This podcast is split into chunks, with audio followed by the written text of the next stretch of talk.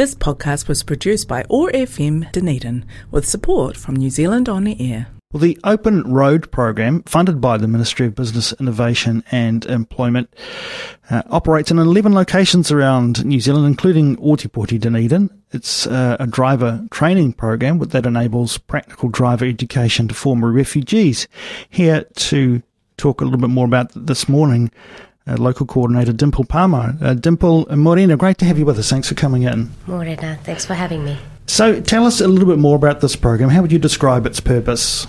I think the best way to to describe this program is it is something that is enabling our former refugee clients to settle in Dunedin, mm. to have purpose, to actually start getting jobs and be independent. So, um, and we do that with the help of um, volunteers who run the program for us. So, when we're talking about former refugees, specifically who can qualify for Open Road? Um, so, um, clients who come from a former refugee background, so quota refugees, convention refugees, asylum seekers, so anybody with a refugee background, and also um, children of former refugees. So, how does the program, how do you initially make contact with someone who might benefit from Open Road? So initially, when MB had started, well, um, this program initially started in Hamilton. It was run by the Hamilton Multicultural Services Trust, and they subcontracted to Red Cross. I was working at that stage with Red Cross, and so our um, former refugee clients, when they came for settlement in New Zealand, um, Red Cross has the contract to work with those clients. And so it was a good collaboration to actually get clients referred through Red Cross. Mm. And that system is still in play, even though at this stage we have moved back to HMS Trust, which is Hamilton Multicultural Services Trust. Okay. I imagine many former refugees have licenses in their own countries. They're perhaps used to driving under very different conditions than we face here. Um, what do you hear about the challenges that they face in terms of uh, of getting on board and and getting competent and confident on our roads? So. Firstly, not all of our ref, uh, former refugee clients actually have driven. Many of our current clients and past clients had never actually driven in their countries either. Most of them being um, the, the women um, in most of our clients um, in their countries, women did not drive, did not have access to driving because their husbands or their brothers or their sons would drive them. So um, the biggest challenge that we are facing to date is language. Mm. Um, yes, it is understanding the road rules and understanding the, the, the, road rules in New Zealand, driving on the different side of the road, for example, also all of that is a big, big challenge. But the understanding of English, a lot of clients who have the English is that's not a problem. But by and large, um, our, our clients have very minimal English, and understanding our volunteers in the car is a problem. Understanding the the road code in English is a problem. Sitting for the test and being nervous um, about driving, sitting a test, um, you know, just being nervous sitting next to someone they have never met before. That is the biggest challenge when language is, you know, someone else that they've never spoken to. The accent, the intonation that they use is completely different to um, to what they're facing in the car on a daily basis. So, Language is a big problem, yes. The challenges of understanding road rules is another problem.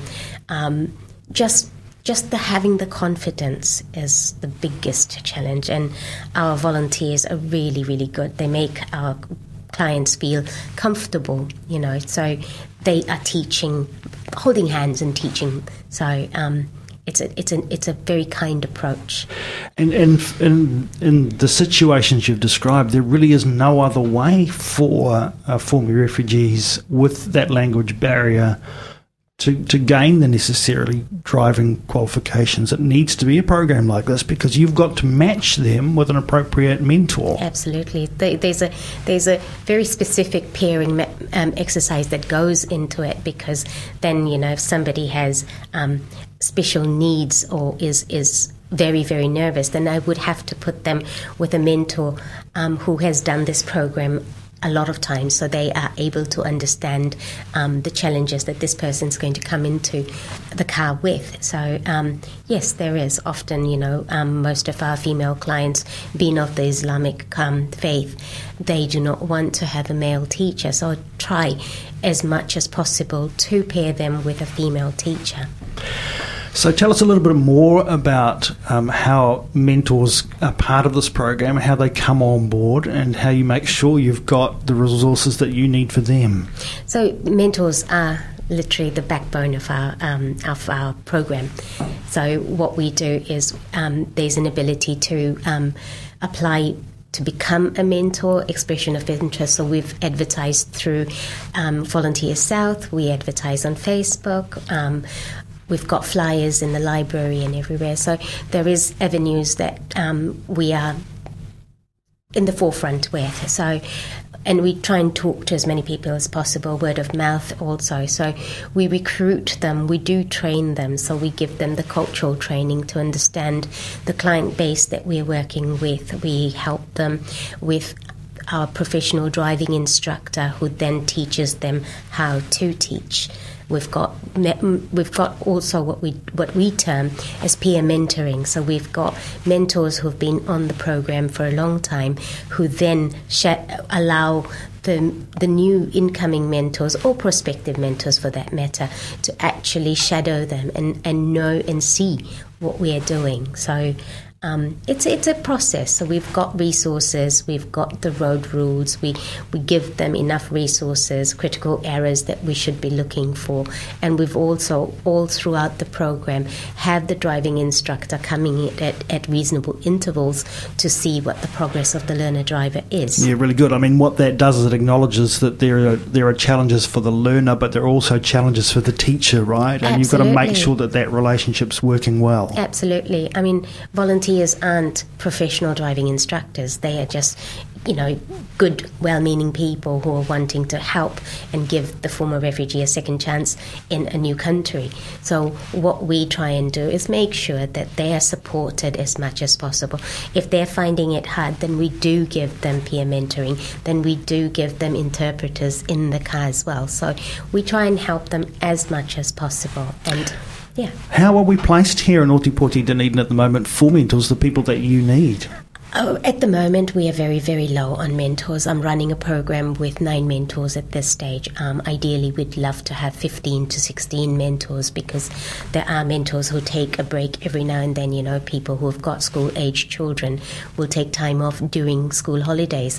And so we would love to have an, a, a, a spare mentor, not spare mentor, sorry, um, a, a, mentor who has got the flexibility to jump in, to take over, to help. So, um, and often with full time um, working people, they can only help um, during the weekends. So, if, say, for example, their learner driver needs a few extra lessons during the week, then if we had a mentor who had the availability during the week, then they could jump in and give the extra lessons so that we've helped a client as best as possible. Any particular language skills that you're looking for? Any any bases that aren't covered at the moment? At the moment, um, we do not have Arabic speaking um, mentors or Dari speaking mentors, and that's our largest client base. Mm. So it would be amazing if we could get volunteers who spoke or at least understood so that um, the, the communication in the car is easier. Mm. And so, what do you need from them is obviously the, the, language skill for a start, uh, driving ability is the other. Mm-hmm. But in terms of the other resources that they might need as a teacher, you can fall in around them and support could, them in yeah, that. Yeah, definitely. It's a hands on approach mm. um, with our driving instructor as well as our other mentors. So we do um, have meetings where we get other mentors to talk to um, the new mentors. So once I've got new mentors, I organize a mentor catch up. I haven't, I have to admit, done that lately because we haven't had new mentors, and with COVID and not having too many people in one site, we've not done that. But now I think we are coming to that stage where we're beginning to learn to live with COVID, and so we are working around all of that. Gosh, yes, it took the steam out of almost every kind of one-on-one training situation, oh, didn't absolutely, it? Absolutely, absolutely. I mean, in the car, as small as ours, ours is a Spark Barina, so it's a it's it's a very tiny tiny car to have a, a, a one meter distance is not possible. Mm. Absolutely not possible. So we've we've taken health and safety as a priority. So we make sure that in summer we've got windows open at least, so that you know there's free flowing air in between, um, where we can't have. Um, where we can't have social distancing and we're wearing masks. So, right after COVID, that's what we did. We had masks as a mandatory thing that's only just come off when that was not made, that was made, you know, um, optional.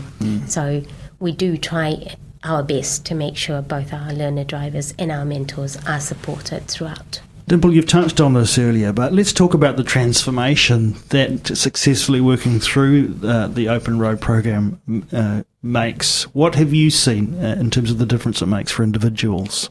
Well, for starters, when we when we initially began the program in 2017, what we what the, the, the, group that we worked with was the men in the family.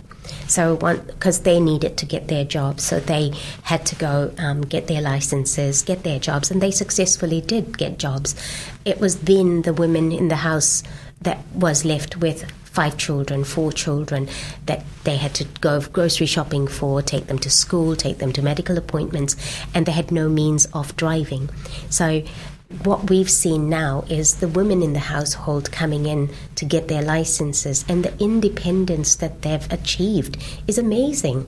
I had a friend of mine who went to a school um, school um, function gala, I think it was, and um, she came back and she told me, you know what, there was this very very tight space, and your learner driver managed to park in reverse. And she did it beautifully. and I thought, you know what? We've achieved something. We've actually taught them well. We've taught them right. And then we've taught them to be independent. They've taken their children without their husbands freely. They're driving successfully. They're driving legally.